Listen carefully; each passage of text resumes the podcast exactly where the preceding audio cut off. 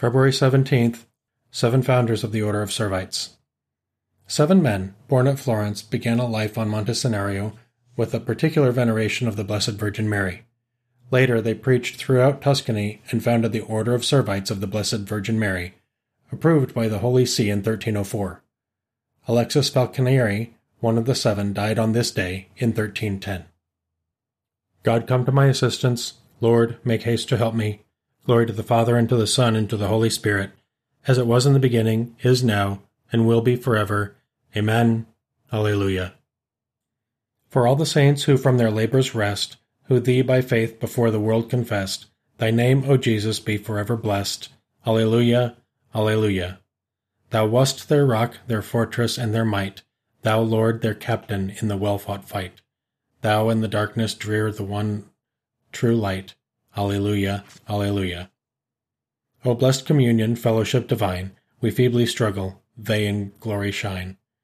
Yet all are one in thee, for all are thine. Alleluia, Alleluia. But lo, there breaks a yet more glorious day. The saints triumphant rise in bright array. The King of glory passes on his way. Alleluia, Alleluia. He asked to share your life, O Lord, and you have heard his prayer. You have clothed him with glory and great beauty. O Lord, your strength gives joy to the king. How your saving help makes him glad. You have granted him his heart's desire. You have not refused the prayer of his lips. You came to meet him with the blessings of success. You have set on his head a crown of pure gold. He asked you for life, and this you have given, days that will last from age to age. Your saving help has given him glory. You have laid upon him majesty and splendor. You have granted your blessings to him forever. You have made him rejoice with the joy of your presence. The king has put his trust in the Lord. Through the mercy of the Most High, he shall stand firm. O Lord, arise in your strength. We shall sing and praise your power. Glory to the Father, and to the Son, and to the Holy Spirit, as it was in the beginning, is now, and will be forever. Amen. He asked to share your life, O Lord and you have heard his prayer. You have clothed him with glory and great beauty. The path of the just is like the passage of the dawn. It grows from first light to the full splendor of day. It is good to give thanks to the Lord, to make music to your name, O Most High, to proclaim your love in the morning, and your truth in the watches of the night, on the ten stringed lyre and the lute, with the murmuring sound of the harp. Your deeds, O Lord, have made me glad. For the work of your hands I shout with joy. O Lord, how great are your works! How deep are your designs!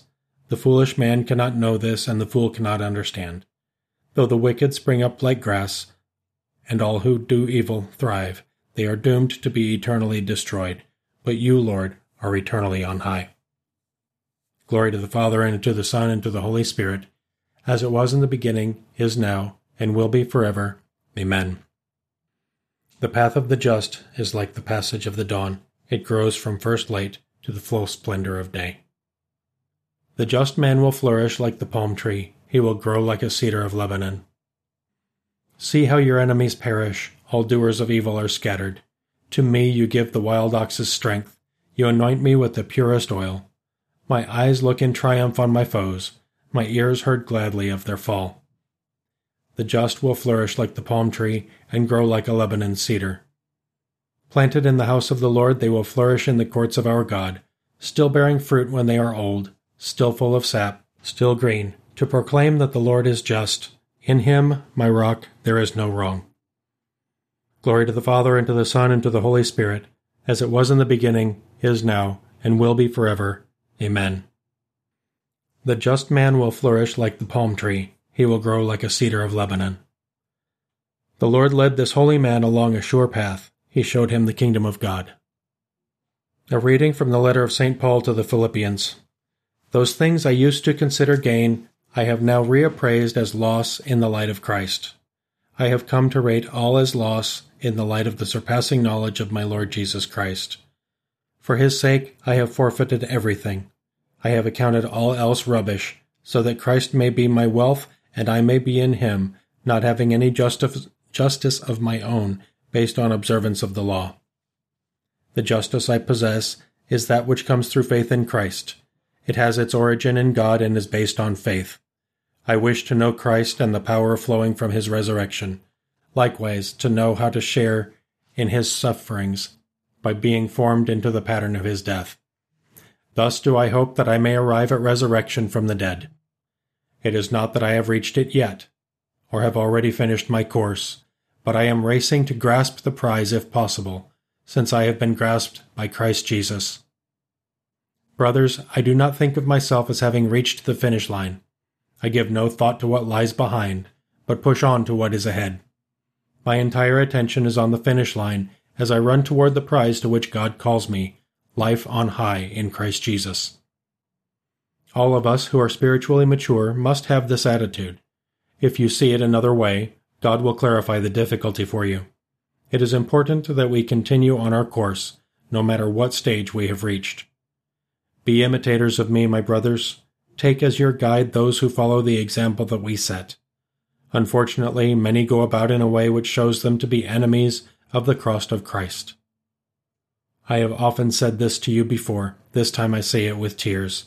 Such as these will end in disaster.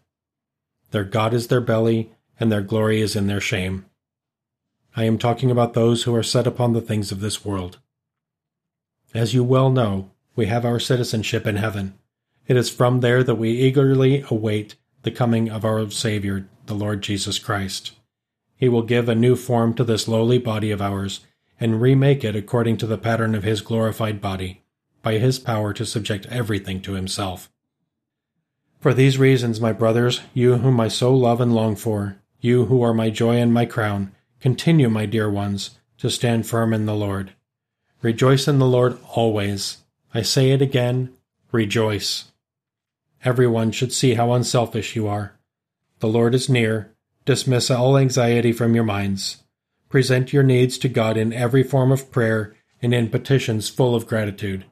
Then God's own peace, which is beyond all understanding, will stand guard over your hearts and minds in Christ Jesus. Finally, my brothers, your thoughts should be wholly directed to all that is true, all that deserves respect, all that is honest, pure, admirable, decent, virtuous, or worthy of praise. Live according to what you have learned and accepted, what you have heard me say and seen me do. Then will the God of peace be with you. The Word of the Lord. Be dressed and ready, with lamps alight in your hands.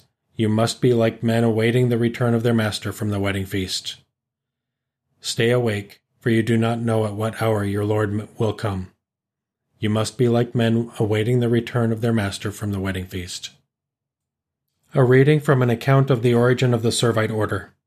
There were seven men worthy of all our praise and veneration, whom Our Lady brought into one community to form this in order of hers and of her servants. They were like seven stars joined together to form a constellation. When I entered this order, I found only one of the seven still alive, Brother Alexis, whom Our Lady was pleased to preserve from death down to our own time, so that we might listen to his account of the founding of the order.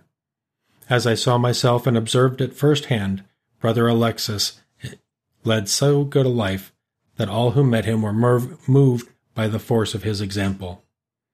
Moreover, he was a living testimony to that special kind of religious perfection characteristic of that first community. But where did these men stand before they formed their own community? Let us consider this in four respects. First, as regards the church. Some of them had never married, having vowed themselves to perpetual celibacy. Some were married men at the time, some had lost their wives after marriage, and now were widowers. Second, regarding their status in the city of Florence. They belonged to the merchant class and engaged in buying and selling the goods of this world. But once they found the pearl of great price, our order, they not only gave all they had to the poor, but cheerfully offered themselves to God and Our Lady in true and loyal service. Third, concerning their devotion and reverence to Our Lady. In Florence, there was an ancient guild dedicated to the Blessed Virgin. Because of its age and the number and holiness of its members, both men and women, the guild had acquired a title of preeminence and was called the Major Guild of Our Blessed Lady. These seven men were devoted to Our Lady and belonged to this guild before they established their own community. Fourth, as for their spiritual perfection. They loved God above all things and dedicated their whole lives to Him by honoring Him in their every thought, word, and deed. But when by God's inspiration and the special urging of Our Lady, they had firmly resolved to form a community together, they set in order everything that concerned their homes and families, left to their families what they needed, and gave all the rest to the poor. Then they sought the advice of virtuous men of good judgment, and described their plans to them. They climbed the heights of Monte Senario and built on its summit a little house that would suit their purpose, and there they lived in common. As time passed by, they began to realize that they were called not simply to sanctify themselves, but to receive others into their community, and so increased the membership of this new order Our Lady had inspired them to found. They recruited new members, some they accepted, and thus established our present order. In the beginning, Our Lady was the chief architect of this new order, which was founded on the humility of its members, built up by their mutual love, and preserved by their poverty. The community of believers was of one heart, one mind. No one claimed as his own anything he possessed. All things were held in common. They took their food joyfully, in simplicity of heart. They praised God and were respected by all. No one claimed as his own anything he possessed all things were held in common. Let us pray. Lord, fill us with the love which inspired the seven holy brothers to honor the Mother of God with special devotion and to lead your people to you.